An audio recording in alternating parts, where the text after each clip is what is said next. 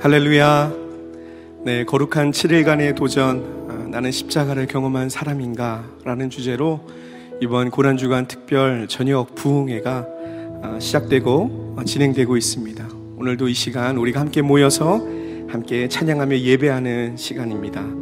우리가 이 자리에 아, 현장에 함께 모일 수는 없지만 각 가정 안에서 삶의 자리에서 예배하는 어, 그곳 모든 예배의 자리 자리마다 거룩한 하나님의 임재로 충만한 시간이 될 수 있기를 간절히 기도합니다. 우리 시간 잠시 마음을 모아서 주님 앞에 기도하면서 나아갔으면 좋겠습니다. 드려지는 예배를 통해 십자가의 사랑, 십자가의 은혜를 다시 한번 우리의 마음속에 깨닫도록 인도해 주시고 예수님의 십자가가 말로만의 십자가가 아닌 나의 실제적인 십자가로 고백되어질 수 있도록 주님 인도해 달라고 오늘 예배 가운데 임재하시는 그 주님을 바라보면서 우리 한 목소리로 같이 기도하며 나아가시겠습니다. 사랑과 은혜가 풍성하신 아버지 하나님 감사합니다. 우리를 예배의 자리로 인도하신 아버지 하나님 감사합니다.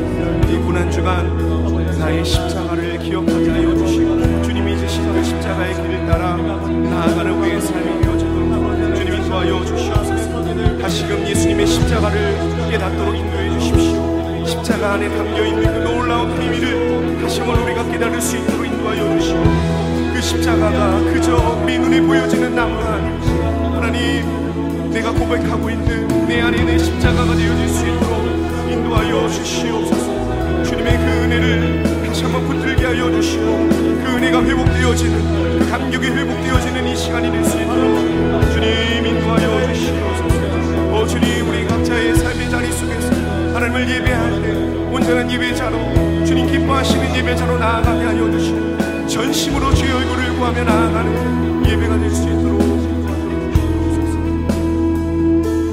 사랑의 하나님 죄로 인해 죽었던 우리를 십자가의 놀라운 사랑으로 구원하여 주시는 하나님의 은혜에 감사합니다. 오늘 예배를 통해 다시금 우리가 십자가의 감격을 회복하는 시간이 되게 하여 주시옵소서. 각 가정 안에서 함께 예배하는 모든 이들이 주님의 은혜를 누리는 한 사람 한 사람이 예배자들이 되어질 수 있도록 인도하여 주시옵소서. 모든 영광과 찬양과 경배를 주 앞에 올려드리며 예수님의 이름으로 기도합니다. 아멘. 우리 시간 함께 자리에서 다 함께 일어나 각자의 자리에서 삶의 자리에서 다 함께 일어나서 찬양하길 원합니다. 우리의 왕이신 하나님 영광과 존귀와 경배를 받게 합당하신 그 하나님의 이름을 송축하며 나아갑시다. 왕이신 하나님 높임을 받으소서. 찬양하리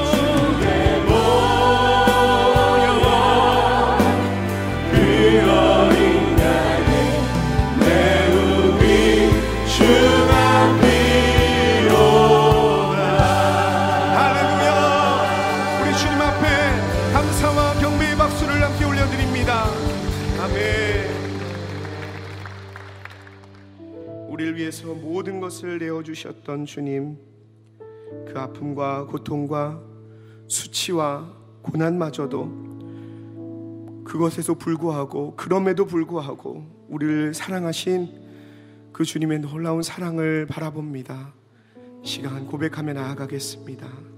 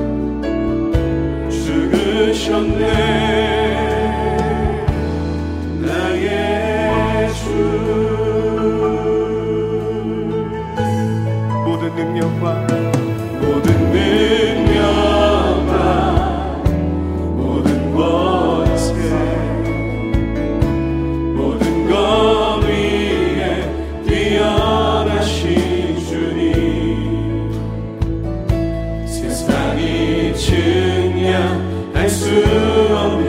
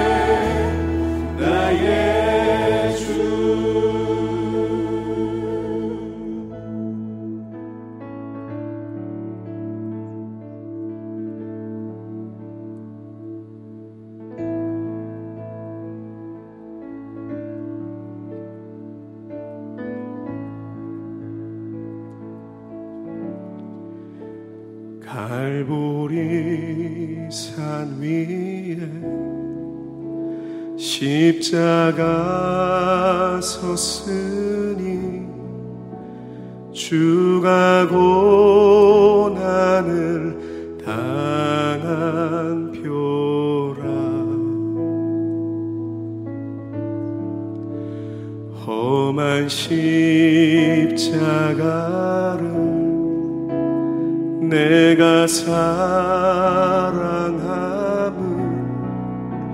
주가 보혈을 흘림이라. 멸시함을 받은 멸시함을 받은 주의 십자가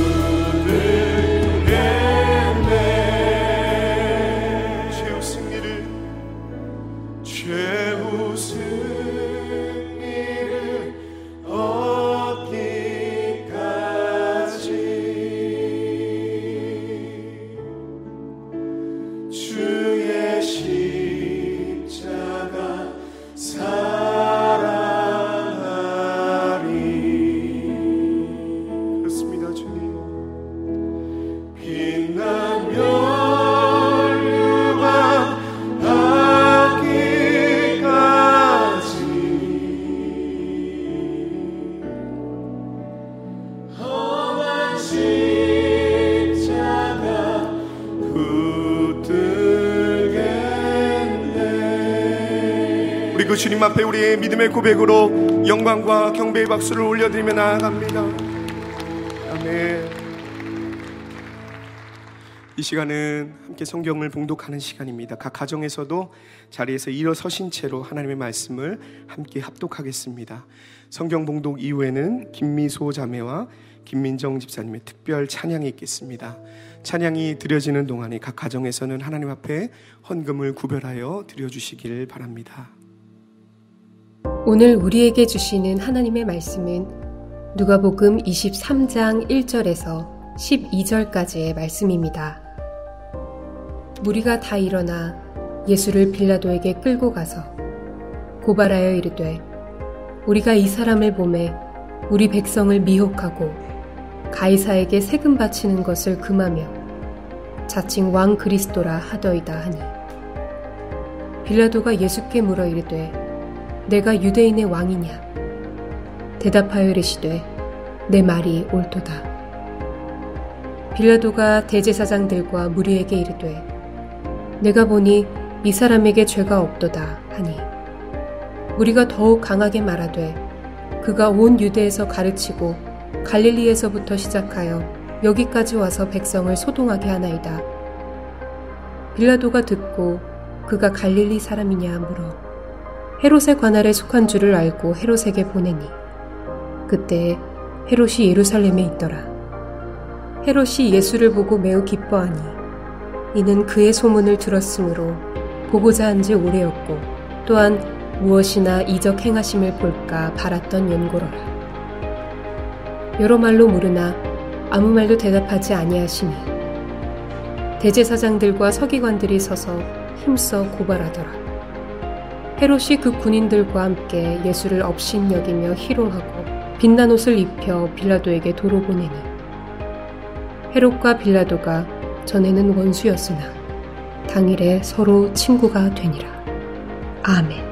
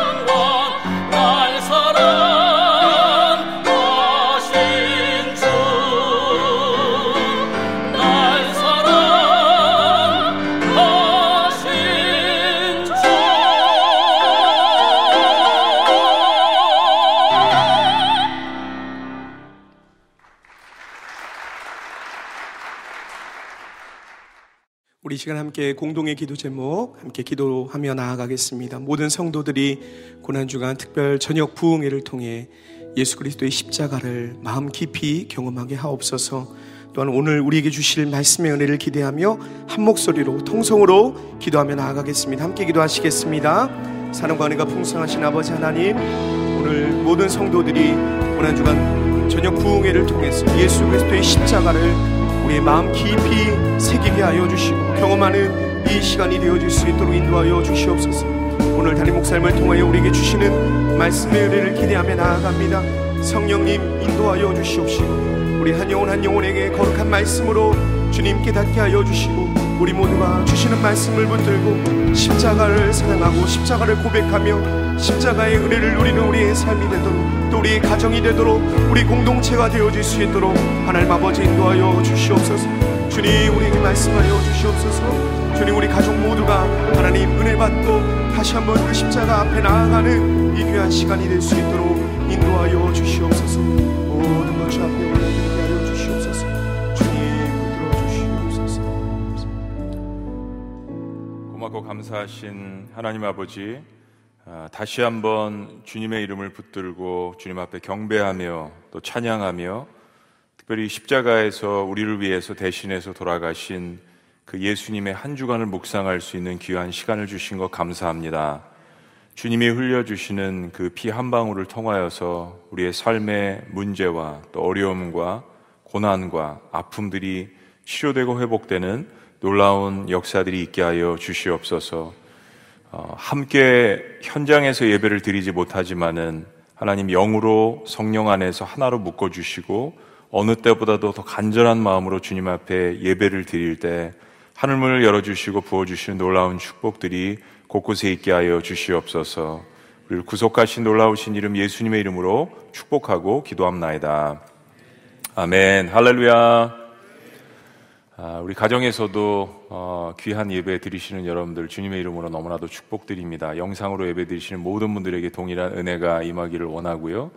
아, 중간중간에 우리 박수 소리도 들리고 그랬지만은 아, 저희 교육자와 사역자 분들만 나와서 거리를 유지하고 마스크를 다 끼시고 예배를 드리고 있습니다. 예배 중간중간에 주일날 예배 드릴 때 이제 인원을 짜서 한 30명씩 이렇게 예배를 드렸기 때문에 아, 저녁 부흥회는 다 같이 앉아서 예배를 드리는데 예전에 개척했을 때 생각이 나요. 10명 있었을 때랑 30명 있었을 때랑 어마어마한 차이가 나더라고요. 또 30명 있었을 때랑 100명 있었을 때는 또 어마어마한 차이가 납니다. 그런 느낌이에요. 평상시에는 수많은 교인들이 계셨었는데 지금은 뭐 100명만 앉아도 어마어마한 교인들이 함께 앉아서 예배를 드리는 듯한 그런 느낌이 듭니다. 마음이 얼마나 애틋하시겠어요? 현장에 나와서 예배를 드리지 못하지만은 기도한 것처럼 함께 아, 영으로서 함께 묶여 있다는 그런 마음 가운데 예배 드리셨으면 좋겠습니다. 우리 다 같이 인사합니다. 가정에서도 또 함께 예배를 드린 모든 분들 서로 주님의 이름으로 축복합니다. 사랑합니다. 인사하십니다. 네. 우리 주일날 찬양대가 서지 못하지만은 특별한 순서들로 이렇게 특성을 이루어 주셔서 너무 감사드리고요. 우리 저녁 부흥에도 귀한 분들이 아, 특송을 해주시는데 어제는 우리 박수현 집사님 너무 큰 은혜가 있었고요. 또 오늘은 좀 사연이 아, 있는데 우리 김미소 자매님 이름이 미소 그래서 미소를 많이 짓나 봐요. 근데 같이 찬양한 분은 부부가 아니라 아, 아빠 하십니다. 아빠 수지에서 함께 섬기시는데 너무 귀한 찬양으로 오늘 영광 돌리셔서 감사합니다. 어제 저녁에 동시 접속사 수가 너무 많아서 아, 끈기 현상이 좀 많이 있었습니다. 불편함을 드려서 너무 죄송하고 영상팀이 굉장히 간절히 노력하고 기도하고 있습니다. 여러분들도 아, 예배를 드리시면서 끊긴 현상이 없도록 한 뭐 30초 정도씩만 기도하시면 우리 지구촌 교회 성도님들이 얼마예요? 굉장히 많은 양이 기도가 하나님 앞에 상달될 줄로 믿습니다.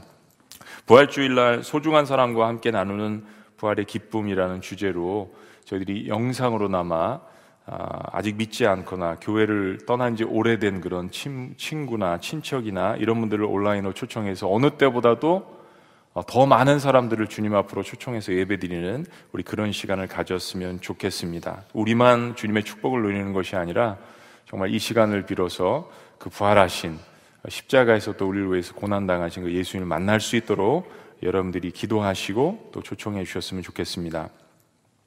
저희 지구촌 교회 숫자에 비해서 아, 그 subscriber라고 하죠. 유튜브 구독자 수가 아, 많지는 않습니다. 우리 시작한 지 얼마 안 됐기 때문에 아직 잘 모르시고 구독 안 하시는 분들이 아직도 계시다고 합니다. 구독하시고요. 알림 버튼 아, 여러분들이 누르시면은 예배 시작하기 전에 여러분들에게 알려주는 기능이 있습니다. 여러 가지 순기능이 있어요. 많은 분들이 아, 구독해 주셨으면 좋겠습니다. 제가 한 번 얘기했더니 그날 1,500명이 구독을 하셨어요. 그래서 더 많은 분들이 하시고요. 특히 우리 젊은이 지구, 젊은이들 많은데 아직 구독을 안 하신 분들이 있는 것 같아요. 젊은이 지구 목장 따로 만들었거든요. 교육부서는 많이 구독하셨더라고요. 여러분들 각 부서도 좀 많이 응원해 주셨으면 좋겠습니다. 나는 십자가를 경험한 사람인가? 착한 사람 신드롬, 헤롯과 빌라도. 예수님의 마지막 7일간의 순환주간 사건들 속에서 유난히 다양한 주변의 인물들이 등장을 합니다. 그러니까 말씀을 자세히 보면 순환 주간은 예수님의 말씀들보다는 아, 십자가에 돌아가실 때 예수님 주변의 인물들의 반응, 또 결단, 이런 거에 초점을 맞추고 있다는 것을 알 수 있습니다. 그러니까 예수님이 사역을 마치신 후에 예수님 가까이 있었던 주변의 사람들의 어떤 결단을 요구하시는 아, 그러한 하나님의 인도하심이 있다라는 것을 우리에게 보여줍니다. 그러니까 십자가 사건으로 갈수록 예수님의 사역의 그 막바지로 갈수록 사람들이 진짜 모습이 나타나는 것을 봅니다. 변화되는 사람도 있고요. 변질되는 사람도 있습니다. 선하게 가는 사람도 있고요. 더 악으로 치닫는 사람들도 있습니다. 이런 예수님 주변에 있는 사람들의 어떤 반응이나 이런 것들을 저희들이 살펴보면서 지금 나는 어떤 신앙 상태에 있는가라는 것을 찾아보는 시간을 갖습니다. 오늘 등장하는 예수님 주변 인물은 빌라도와 헤롯입니다. 예수님을 고소하는 유대 지도자들은 어, 예수님 스스로가 왕인과 동시에 하나님의 아들임을 인정한다는 것, 그거 자체로 죄가 입증되었다라고 선언을 하고 이제 당시에 로마의 총독이었던 아, 이 빌라도에게 끌고 가서 고소를 합니다. 고소의 죄목은 이렇습니다. 우리 가정에서도 자녀들도 다 같이 2절 말씀 다 같이 읽습니다. 시작. 고발하여 이르되 우리가 이 사람을 보매 우리 백성을 미혹하고 가이사에게 세금 바치는 것을 금하며 자칭 왕 그리스도라 하더이다 하니 이 죄목을 성경 전체에서 복음서를 통해서 좀 보면은 여기 있는 것을 통해서 보면 첫째는 백성들을 미혹한 죄라고 이야기합니다. 그러니까 정치적으로 사람들을 선동해서 로마 정부에 대항한 일을 했다라는 거예요. 특별히 예수님께서 쓰신 말씀 중에 하나가 하나님 나라입니다. 이런 그 말들이 오해를 불러 일으킬 수도 있지만은 근데 사실은 로마 정부에 대항하는 일을 하는 것은 유대인들에게는 애국자잖아요. 유대의 지도자가 될 수 있는 일입니다. 근데 이걸로 예수님을 고발합니다. 말이 안 되는 일이죠. 두 번째는 로마의 황제에게 세금 바치는 것을 금하는 죄. 이것은 얼마 전에 예수님을 공경에 빠뜨리고자 로마 황제에게 세금을 내는 일이 옳습니까? 라는 아주 이들이 밤을 새면서 공부하면서 아, 자신들 생각에는 예수님을 함정에 빠뜨릴 수 있는 질문이라고 생각한 거죠. 예수님은 이것에 대해서 가이사의 것은 가이사에게, 하나님의 것은 하나님께 라고 답변을 했는데 이것을 오히려 왜곡시켜서 예수님께 아, 로마의 세금을 내는 것을 반대했다라고 뒤집어 씌운 것입니다. 세 번째 죄목은 예수님이 스스로가 왕이라고 하는 죄목입니다. 근데 이 시간까지 예수님은 스스로가 당신 자신을 정치적인 유대인의 왕이라고 말씀하신 적이 한 번도 없습니다. 오히려 자신을 이 땅에 섬기러 온 종이라고 말씀을 하셨죠. 결국 이 세 가지 죄목은 예수님을 죽이고자 모두가 거짓으로 만들어낸 죄목입니다. 유대인들의 이런 이야기를 듣던 유대 총독 빌라도가 예수님께 이렇게 질문합니다. 3절, 다 같이요, 시작. 빌라도가 예수께 물어 이르되, 내가 유대인의 왕이냐? 대답하여 이르시되, 내 말이 옳도다. 내가 유대인의 왕이냐? 대제사장들이 했던, 사내들인 공예에서 질문했던 동일한 질문입니다. 내가 유대인의 왕이냐? 예수님께서는 내 말이 옳도다라고 한국말 성경에 말씀하셨지만 그 의미는 내가 그렇게 말했다. 빌라도 내가 그렇게 말했다라는 뜻입니다. 요한복음에 보면 빌라도에게 예수님께서 좀 더 자세히 대답을 하셨습니다. 이렇게 대답하셨어요. 예수께서 대답하시되 이는 내가 스스로 하는 말이냐 아니면 다른 사람들이 나에 대해서 내게 한 말을 가지고 나한테 질문하는 거냐. 예수님만의 화법이라고 말씀드렸습니다. 사실 요한복음에 보면 빌라도는 유대 지도자들에게 예수님을 재판하기 싫으니까 그냥 데려가서 유대 법대로 재판을 하라고 이야기를 합니다. 그때 유대 지도자들은 이렇게 이야기했습니다. 우리에게는 사람을 죽일 권한이 없다. 그러니까 유대 지도자들의 목적은 예수님을 죽일 목적이었습니다. 죽일 목적으로 지금 다 결정하고 데려온 거예요. 근데 우리한테는 사람을 죽일 권한이 없기 때문에 빨리 결정해 달라는 이야기. 빌라도와 예수님의 대화를 좀 더 자세히 기록하고 있는 요한복음 18장 19장을 보면 빌라도는 사실 예수님께 여러 가지 말로 신문을 합니다. 대화를 합니다.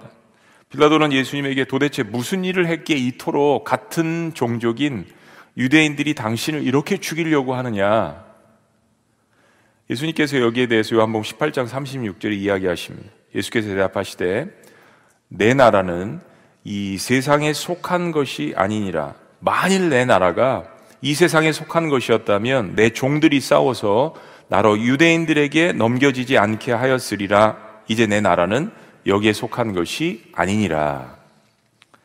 그리고 37절에 빌라도가 이야기합니다. 빌라도가 이르되 그러면 내가 왕이 아니냐? 예수께서 대답하시되 내 말과 같이 내가 왕이니라.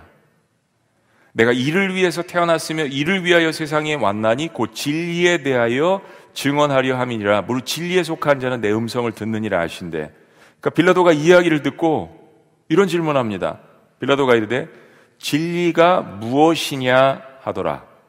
여러분 이 질문은 대세상들도 하지 않은 질문입니다. 사내들인 공예에 있는 유대의 가장 높은 직위에 있는 종교 지도자들이 한 질문이 아닙니다. 궁금한 거예요, 정말로. 진리가 무엇이냐? 빌라도는 참으로 개인적으로 중요한 질문을 합니다. 진리에 대한 관심이 있었어요. 예수님께서는 더 이상 다른 답변을 하지 않으십니다. 왜냐하면 사실은 빌라도는 예수님이 그동안 이야기하신 것들을 다 듣고 앉아 있었거든요. 자, 1차 신문 후에 빌라도는 유대인들이 전혀 예상치 못한 판결, 판결을 내놓습니다. 4절 말씀, 이 판결입니다. 다 같이 시작. 빌라도가 대세상들과 무리에게 이르되 내가 보니 이 사람에게 죄가 없도다. 네, 죄가 없도다. 유대인들은 이 판결에 굉장히 당황을 한 것 같습니다. 더욱 소리를 지르면서 나사렛 예수는 온 유대와 갈릴리 지역의 백성들을 소동케 하는 사람이다. 그러니까 국가 내란죄, 국가 반역죄 이런 죄들을 지은 자라고 항변합니다. 5절 말씀 다 같이요. 시작. 우리가 더욱 강하게 말하되 그가 온 유대에서 가르치고 갈릴리에서부터 시작하여 여기까지 와서 백성을 소동하게 하나이다. 요한복음에 보면 유대인들은 심지어 빌라도에게 소리를 지르면서 나사렛 예수를 놓아주면 로마 황제의 충신이 아니라고까지 협박을 합니다. 네. 그러니까 빌라도가 이 모습을 보면 굉장히 이상한 거예요. 어떻게 보면 예수님은 유대인들의 추앙을 받는 인물이고 또 어, 왕까지는 아니더라도 이게 로마 정부의 위협이 될 수 있는 일들이 있거든요. 그렇게 보면은 유대 사람들이 좋아해야 될 인물인데 오히려 이렇게까지 빌라도를 협박을 합니다. 당신이 이렇게 놓아주면 가이사의 충신이 아니라고까지 이야기를 합니다. 그때 이 말을 들은 빌라도가 한 가지 꾀를 생각합니다. 갈릴리에서 난 갈릴리 사람 예수라는 말을 듣고 이 예수가 갈릴리 사람이라고 질문합니다. 그리고 당시 유대인의 분봉 왕인 헤롯이 갈릴리를 관할하고 있기 때문에 그러면 예수 나사렛 예수를 그리로 보내라고 이야기를 합니다. 갈릴리 나사렛 예수죠. 자, 빌라도가 어떤 인물입니까? 빌라도는 로마의 유대 통치 시절에 AD 26년에서 36년 정도, 약 10년에서 11년 정도를 사마리아 유대 지역, 그러니까 과거의 이스라엘 그 영토를 다스리던 로마에서 파견된 5대 총독이었습니다. 로마가 유대를 다스릴 때 한 14명의 총독들이 파견이 됐는데 그 중에서 가장 많은 시간을 아, 이 유대 지역에 있었던 인물입니다. 주로 해변 지역인 가리사야 지역에 있다가 이처럼 지금 6월절 기간이잖아. 이럴 때는 밀란이 나지 않을까. 그거를 이제 두려워해가지고 예루살렘에 와서 감독을 했습니다. 군인들을 데리고 왔어요. 빌라도는 유대인들을 아주 증오했습니다. 유대인들 역시 빌라도를 증오했습니다. 여러분 조선 총독부 생각해 보세요. 그런 관계입니다. 1세기의 유대의 역사가인 유세비우스나 요세푸스는 빌라도를 정치적으로 아주 모사꾼이고 협작꾼이고 유대를 다스릴 때는 굉장히 포악한 성격을 곳곳에 드러냈다라고 이야기를 합니다. 예를 들면 빌라도가 수로를 건설하고자 했는데 유대 성전에서 예루살렘 성전에서 금고를 사용을 했습니다. 빼앗은 거죠. 성전에 있는 기물을 빼앗았다는 이야기입니다. 또이 일을 반대하는 유대, 유대인들을 암살을 했습니다. 드러내놓고 하지는 않고 암살을 했습니다. 그리고 그리심산에 보물이 있다는 첩보를 들어가지고 보물을 찾기 위해서 수많은 사마리아 사람들을 학살을 했습니다. 그런데요, 그렇게 포악한 성격을 가진 빌라도가 예수님에게 죄가 없다는 거예요. 거듭 이야기합니다. 누가복음 오늘 본문과 내일 본문을 보면 예수님을 신문하고 고소한 유대인들과 대화하면서 빌라도는 계속해서 몇 번씩이나 예수님이 죄가 없다라는 것을 선언합니다. 참 이상하죠? 이 사람은 죄가 없다, 죽일 일이 아니다, 예수님을 놓아주고자 하여 죄를 찾지 못하였다, 이런 표현이 성경에서 계속 등장을 합니다. 참 신기한 게 마테마가 누가 요한 모두에게서 빌라도가 예수님을 놓아주려고 애쓰는 모습들이 보입니다. 거기에다 마태복음 27장에는 빌라도의 아내가 예수님 잡혀오시기 전날 밤 꿈을 꾸었습니다. 그런데 밤새도록 잠을 못 잤고 남편인 빌라도에게 그런 이야기를 해요. 예수는 옳은 사람이니까 아무 일도 그 사람에게 하지 말라. 괜히 죄가 되는 일을 하지 말라라는 조언까지 합니다. 요한복음 19장에는 유대인들이 빌라도에게 말하기를 예수님을 죽이고자 함이 예수님이 스스로 하나님의 아들이라고 하는 이 말 때문에 놀랍게도 포악하고 간교한 빌라도가 이 말을 듣고 두려워하기까지 했다고 했습니다. 예수님이 스스로 하나님의 아들이라고 이 이야기하시고 주변의 사람들이 그럴지도 모른다는 이야기를 듣고 빌라도가 두려워했다는 이야기입니다. 유대인들보다 낫습니다. 빌라도의 고백이라는 어, 그 어, 드라마를 예전에 본 적이 있습니다. 여러분들도 아마 보신 적이 있을 거예요. 빌라도의 보고문 혹은 빌라도의 고백. 여기에 보면 예수님에 대한 재판 때문에 빌라도가 아주 고민하고 괴로워하는 그런 모습들을 잘 보여줍니다. 모노드라마예요. 미국에서도 이거를 아, 영어로 하는 것을 한번 보았습니다. 아주 빌라도가 고민합니다. 괴로워해요. 심지어 빌라도는 예수님을 그냥 채찍질만 하고 놓아주려고 했습니다. 극심한 반대에 부딪히자 예수님을 따로 불러서 이런 이야기까지 해요. 나사렛 예수여, 내가 당신을 풀어줄 권세가 있고 십자가에 못 박을 권세도 있으니 당신이 도대체 어디서부터 온 사람인지를 좀 나한테만 좀 얘기해 달라. 요한복음 19장 9절 10절이에요. 당신이 어디로부터 온 사람인지 내가 궁금해서 견딜 수가 없다. 얘기해 달라. 그런데 예수님께서 거기에 대한 답변을 하지 않으십니다. 이미 다 이야기하셨거든요.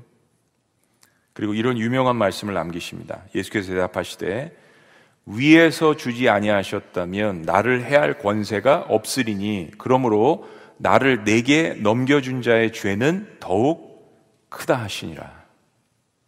그러니까 이 말은 빌라도 내가 스스로 권세가 있는 것이 아니라 하늘에서 빌라도 너에게 권세를 주셨기 때문에 나를 죽일 수도 있는 것이다.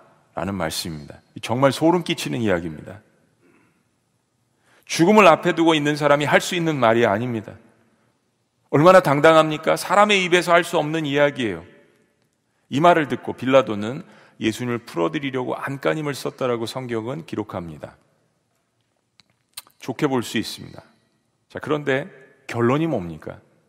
결론이 이렇게 납니다. 그렇게 예수님에게 죄가 없다고 여러 번 말할 정도로 확신하고 그가 혹시 진짜로 하나님의 아들이면 어떡하지 하는 마음으로 조바심을 냈던 빌라도는 예수님을 결국 십자가의 죽음에 내어줍니다. 그 이유가 이렇습니다. 마가복음 15장 15절은 이렇게 이야기합니다. 다 같이요. 빌라도가 시작. 빌라도가 무리에게 만족을 주고자 하여 바라바는 놓아주고 예수는 채찍질하고 십자가에 못 박히게 넘겨주니라. 유대 민족에게 일로 밀란이 일어나면 유대 총독인 자신에게 좋을 일이 하나도 될 것이 없기 때문에 결국 무리들의 요구대로 들어줍니다. 마태복음 27장 24절에 보면 빌라도는 유대인들 앞에서 물을 가져오라고 해서 그 물에다가 손을 씻습니다. 그 행동을 보이면서 이렇게 이야기해. 나는 이 사람의 죄에 대해서 무죄하니 너희가 당하라. 그만큼 빌라도가 이 일에 대해서 고민을 했던 이야기입니다. 역사가들에 의하면 빌라도는 포악하고 잔인한 사람으로 한결같이 묘사합니다. 그런데 그런 빌라도가 예수님이 죄 없이를 확신했고 대화 가운데 그가 정말 하나님의 아들일 수도 있다라는 두려움을 가졌고 예수님을 넘겨주는 것에 있어서는 자신에게 죄가 없다라는 예시까지 손을 씻으면서 했어요. 여러분 어떻게 생각하십니까? 네, 중요한 것은 빌라도는 결론적으로 예수님을 죽음에 내어 주었다라는 것입니다. 최종 결정과 권한은 빌라도에게 있었습니다. 빌라도가 하지 못하게 하면 유대인들이 할 수 없는 거예요. 이게 뭐냐면 착한 사람 신드롬입니다. 나는 이 정도 했으면 꽤 괜찮은 사람이라는 생각. 여러분 같지 않으세요? 늘 다른 사람들과 비교하기 때문에 열등감이 있고 비교하기 때문에 우월감이 있고 교만감이 있는 거 아니? 난 이 정도는 그래도 괜찮은 사람인데 사회적인 법망에는 안 걸리는 사람인데 나는 그래도 동정심도 있고 내가 뭐 TV에서 이렇게 아프리카에 어려운 사람들 나오면 마음도 이렇게 감정도 이렇게 눈물도 이렇게 나는 꽤 괜찮은 사람, 착한 사람이라는 생각. 근데 여러분, 우리가 손을 씻는다고 빌라도의 죄가 없어졌습니까? 사도신경에 보면 예수님은 대표적으로 본디오 빌라도에게 고난을 받으사 빌라도는 억울할지 모르겠지만 본디오 빌라도에게 고난을 받으사라고 당시에 기독교인들은 그들의 신앙 고백 속에서 빌라도의 이름을 대표적으로 집어넣었습니다. 자, 다시 돌아올 거예요. 또 하나의 인물이 등장하는데 빌라도가 그런 결론에 이르기 전에 오늘 본문에 보니까 헤롯에게로 예수님을 넘깁니다. 이 헤롯은 갈릴리를 다스리는 분봉한 헤롯 안티파스로 알려져 있습니다.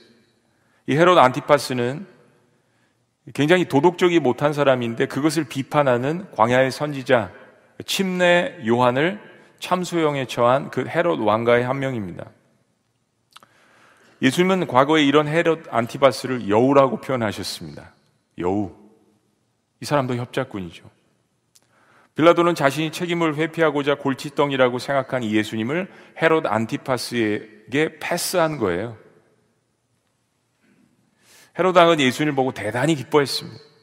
그런데 헤롯이 예수님을 보고 기뻐한 이유가 정말 그분이 메시아 하나님의 아들이라고 해서 봐서 기쁜 게 아니라 빌라도가 보낸 이 예수님에 대한 소문이 놀라운 기적들을 행하고 사람들이 많이 따르고 신비한 인물이라고 그것 때문에 기대감을, 기대감을 가진 것입니다. 8절 말씀.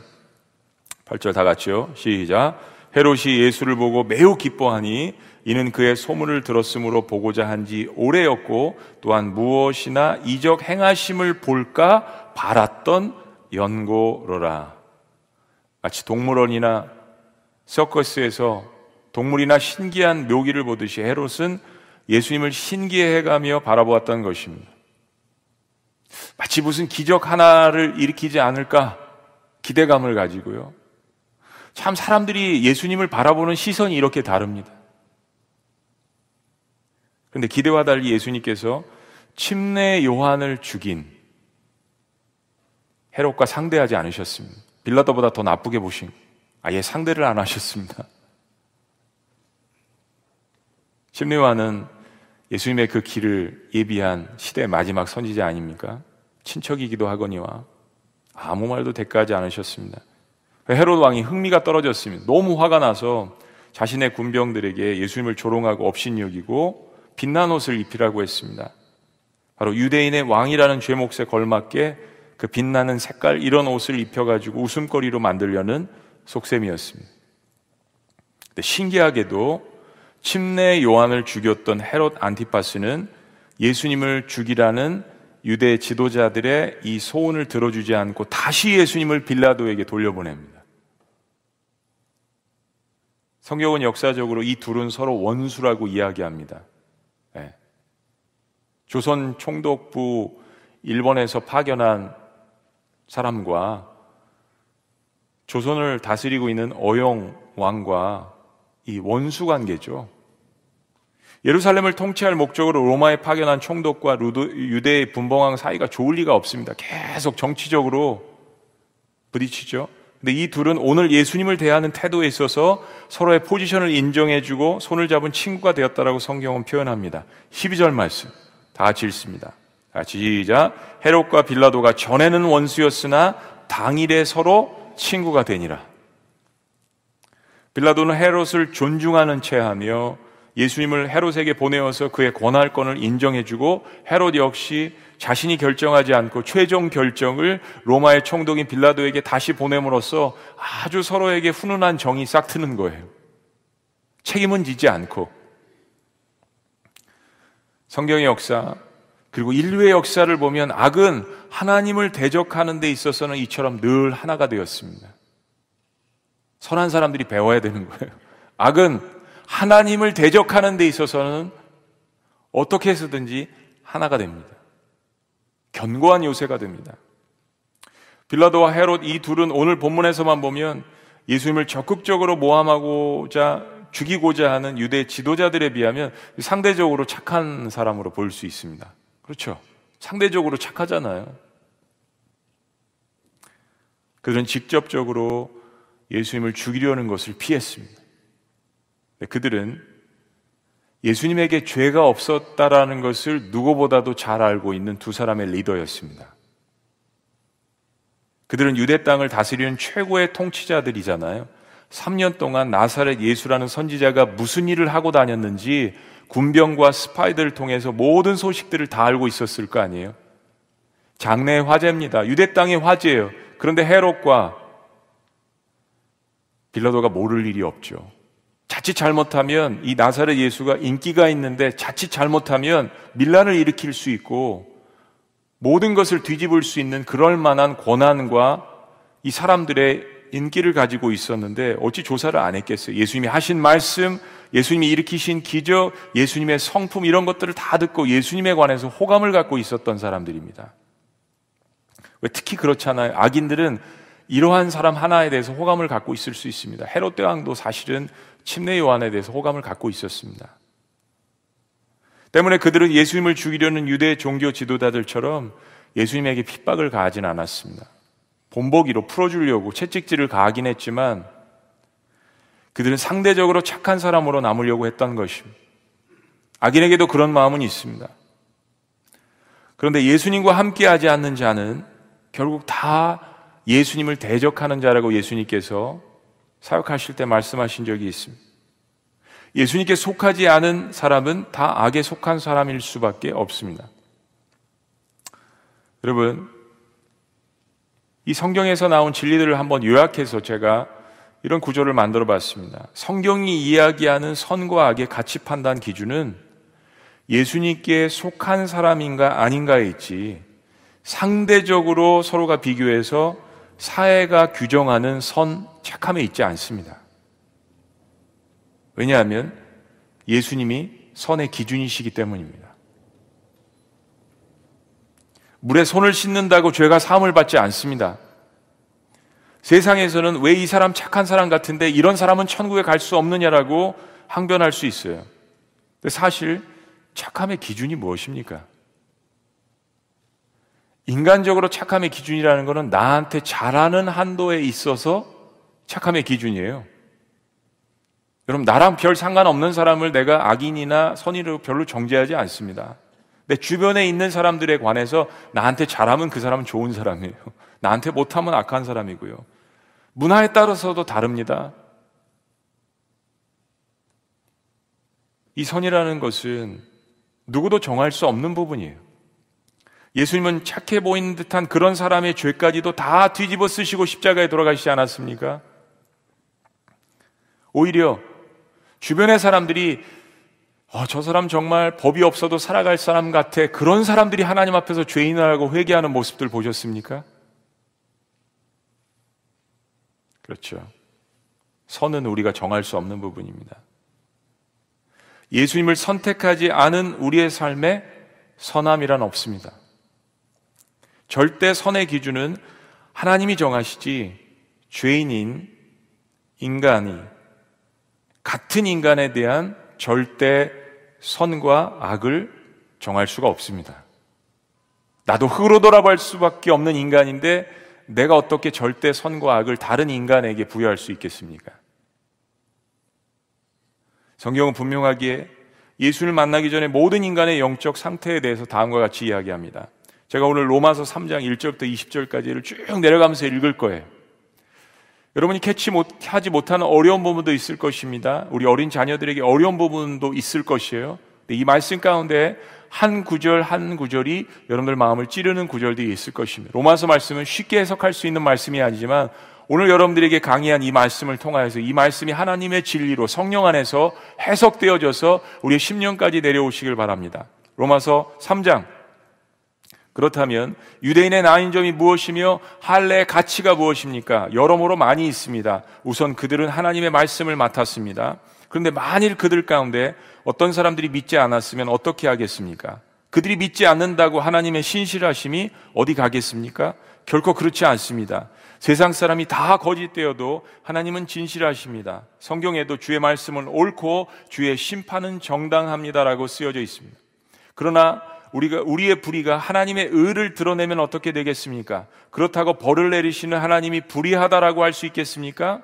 나는 사람의 논리대로 말하고 있는 중입니다. 결코 그렇지 않습니다. 만일 하나님이 그런 분이시라면 어떻게 세상을 심판하실 수 있겠습니까? 또 어떤 사람들은 나의 거짓말로 하나님의 진리가 더욱 드러나서 그분께 영광이 되었다면 왜 내가 죄인 취급을 받아야 하느냐라고 주장하고 있습니다. 그리고 어떤 사람들은 우리가 선을 이루기 위해서 악을 행하자라고 말했다면서 우리를 헐뜯고 다니는데 그들은 당연히 죄인 취급을 받아야 합니다. 그러면 우리가 이방인보다 낫단 말입니까? 전혀 그렇지 않습니다. 우리가 이미 선언한 것처럼 유대인이나 이방인이나 다 같은 죄인입니다. 그리고 우리에게 유명한 말씀이 선포되어집니다. 그것은 이렇게 기록된 성경 말씀과 같습니다. 의로운 사람은 없으니 하나도 없으며 깨닫는 사람도 없고 하나님을 찾는 사람도 없도다. 모두 진리에서 떠나 쓸모없게 되었고 선을 행하는 사람이 없으니 하나도 없도다. period. 하나도 없도다. 그들의 목구멍은 열린 무덤 같으며 그들의 혀로는 남을 속인다. 그들의 입술에는 독사의 독이 있고 그들의 입에는 저주와 독소리 가득하다. 그들은 살해하는 것을 주제하지 않으니 그들이 가는 곳마다 파멸과 불행이 뒤따르고 그들은 참된 평안이 무엇인지 모른다. 그들의 눈앞에는 하나님을 두려함이 없도다. 19절. 우리가 아는 대로 율법은 율법 아래에 있는 사람들에게만 적용됩니다. 그래서 아무도 변명하지 못하고 모든 사람들이 다 하나님 앞에 죄인으로 서게 하려는 것입니다. 코로나 바이러스의 목적은 모든 사람들을 하나님 앞에 서게 하는 것입니다. 모든 인류가 하나님 앞에서 교만하지 못하게 하는 것입니다. 모든 인류가 제한적이고 한시적이고 하나님이 말씀하시는 거룩한 선에 도달할 수 없다라는 것을 선포하는 것입니다. 20절. 그래서 율법을 지키는 것으로는 하나님 앞에서 아무도 의롭다는 인정을 받을 수가 없습니다. 내가 이거 잘 지켜서 나는 의롭고 저 사람은 악한 사람이고, 내가 이거 조금 더해서 나는 괜찮은 사람이고, 저 사람은 괜찮지 않은 사람이고, 아무도 의롭다라는 인정을 율법을 지킴으로써는 받을 수 없다라는 것을 성경이 선포합니다. 목적은, 율법은 다만 우리가 죄인이라는 사실을 깨닫게 하는 것 뿐입니다. 빌라도는 예수님께서 죄가 없으시다는 사실을 분명히 알았지만 예수님을 풀어줄 용기가 없었습니다. 그리고 자신이 죄 없는 사람을 죽였다는 오명을 쓰기도 싫어서 물을 떠다가 손을 씻었습니다. 여러분, 가론 유다는 어땠을까요? 왜 자살했을까요? 죽었던 양심이 잠깐 다시 살아나서 괴로웠던 거죠.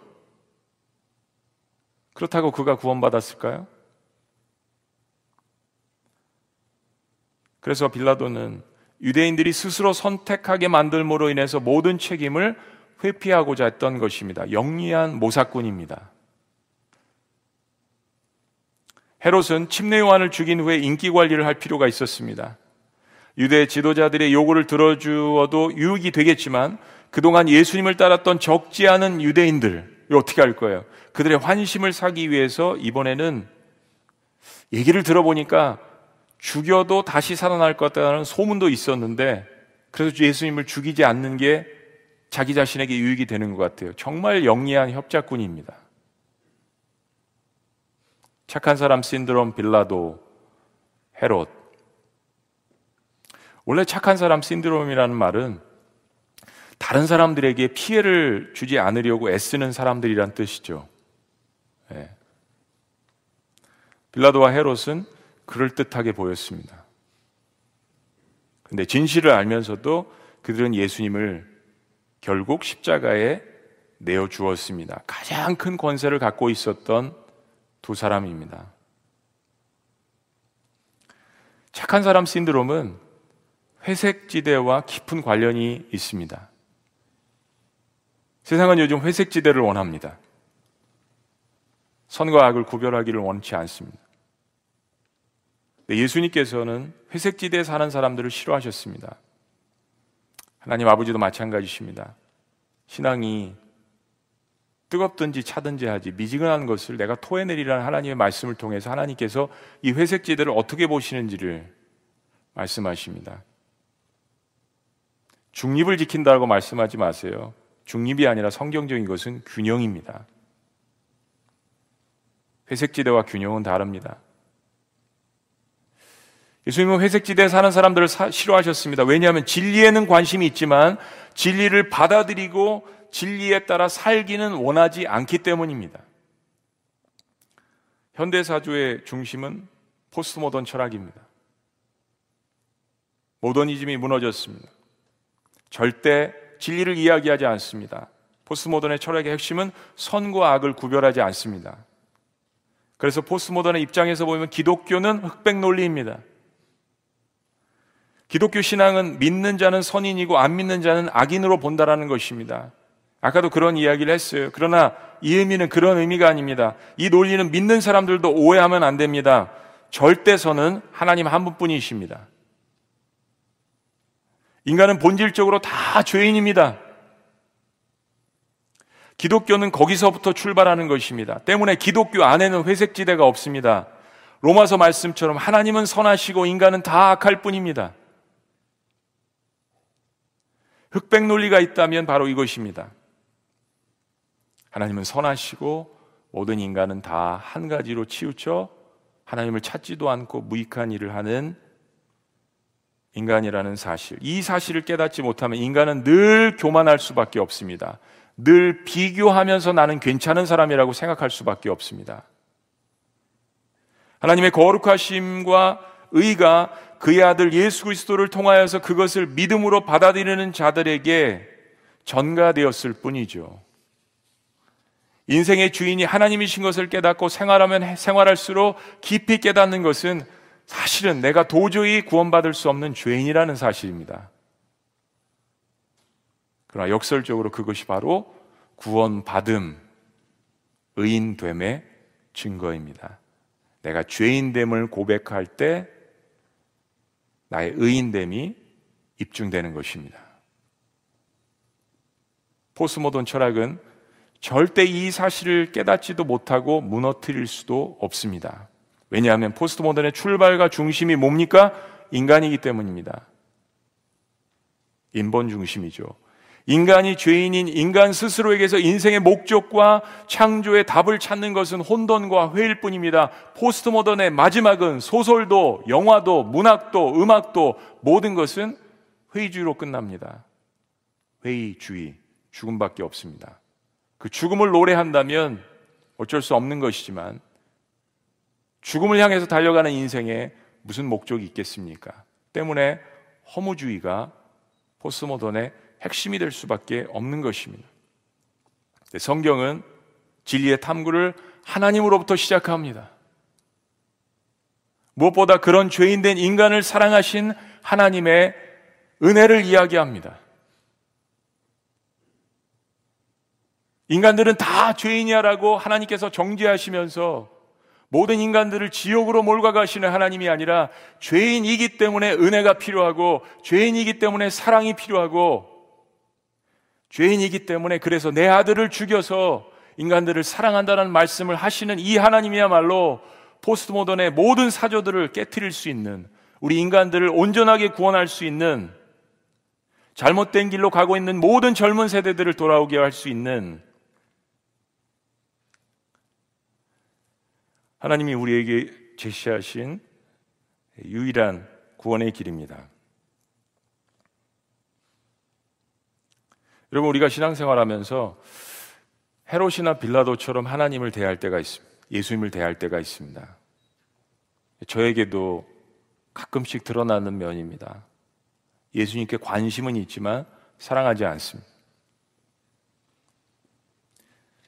예수님이 진리를 제시하시지만 나는 회색 지대에 머물기를 원합니다. 안전지대라고 생각합니다. 사람들에게 착하다는 평가는 좀 받지만 실제로 그 속의 상태는 근본적으로 죄인일 뿐입니다. 오늘 이 시간 그런 모습들을 회개했으면 좋겠습니다. 아주 나의 적나라한 모습을 십자가를 통해서 바라보아야 합니다. 나는 결코 나의 의로 구원받은 적이 없지 않습니까? 나에게는 원래 선함이 없지 않습니까? 왜 율법주의로 돌아가려고 합니까?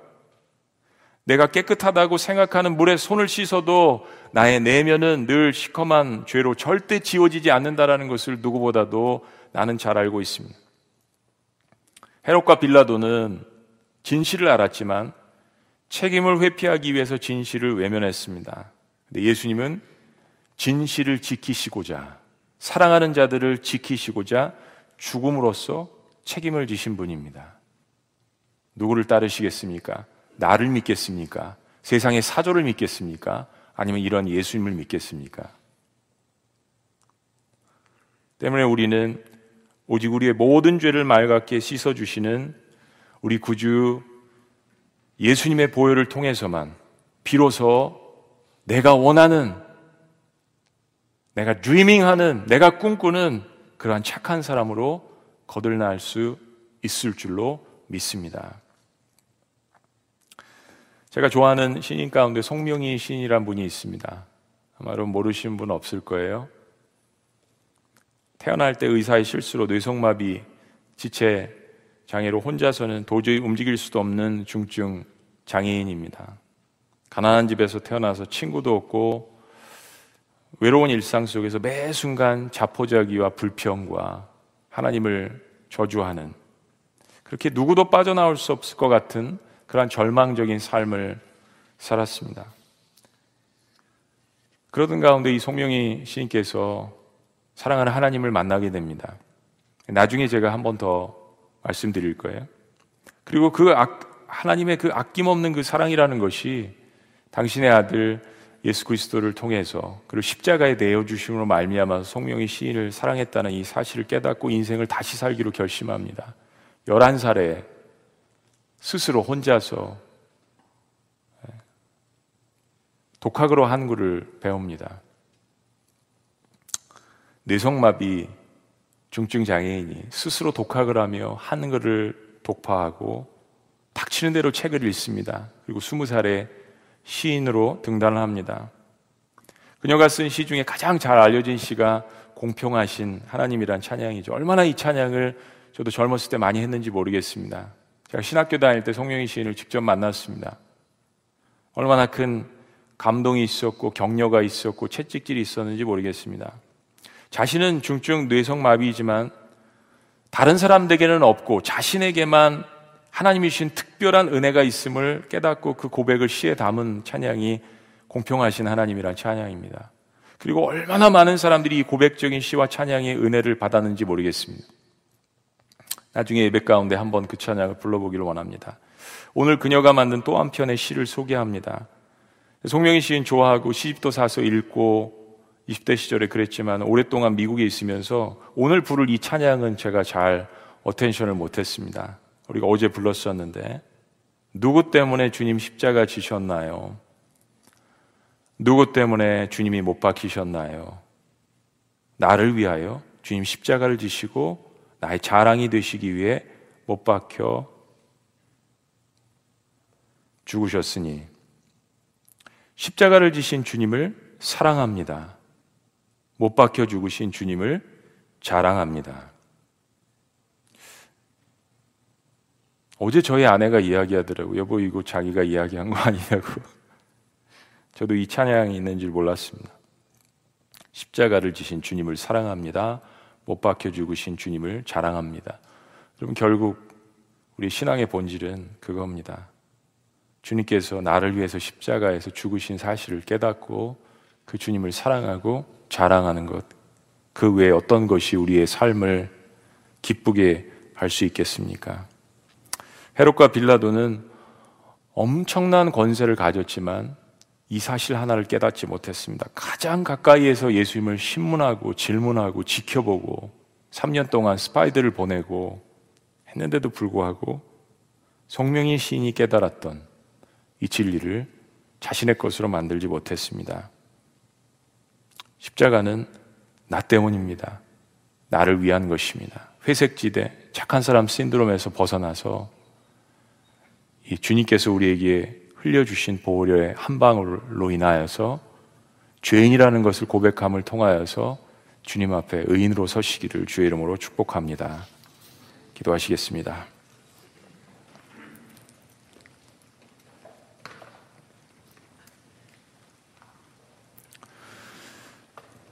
누구 때문에 주님이 십자가 지셨나요? 누구 때문에 주님이 못 박히셨나요? 나를 위하여 주님 십자가를 지시고 나의 자랑이 되시기 위해서 나의 자랑이 되시기 위해서 네.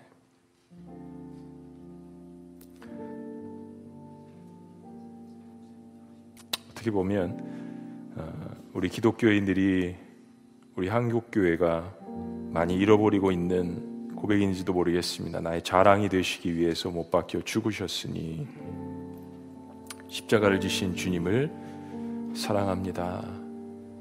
못 박혀 죽으신 주님을 자랑합니다.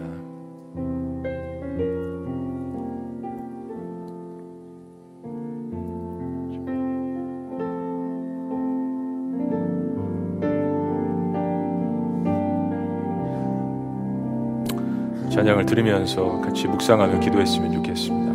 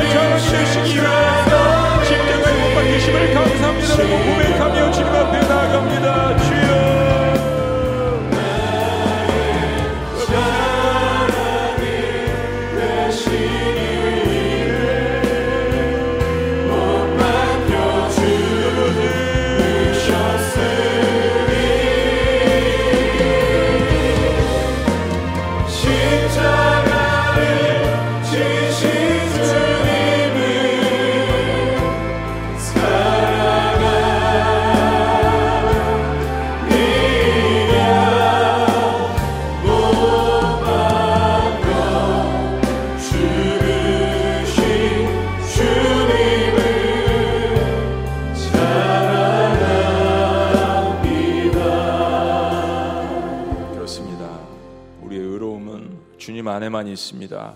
우리의 교만, 또 우리의 판단, 아, 우리의 어떤 행함으로써 우리의 선함을 보이고자 노력했던 모든 것들 이 시간 십자가 앞에서 다시 한번 묻기를 원합니다.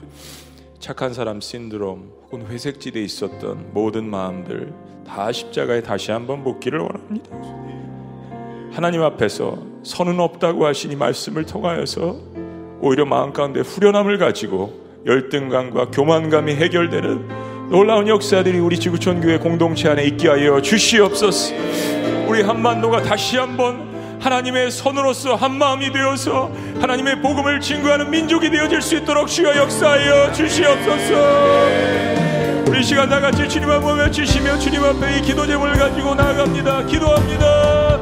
주여.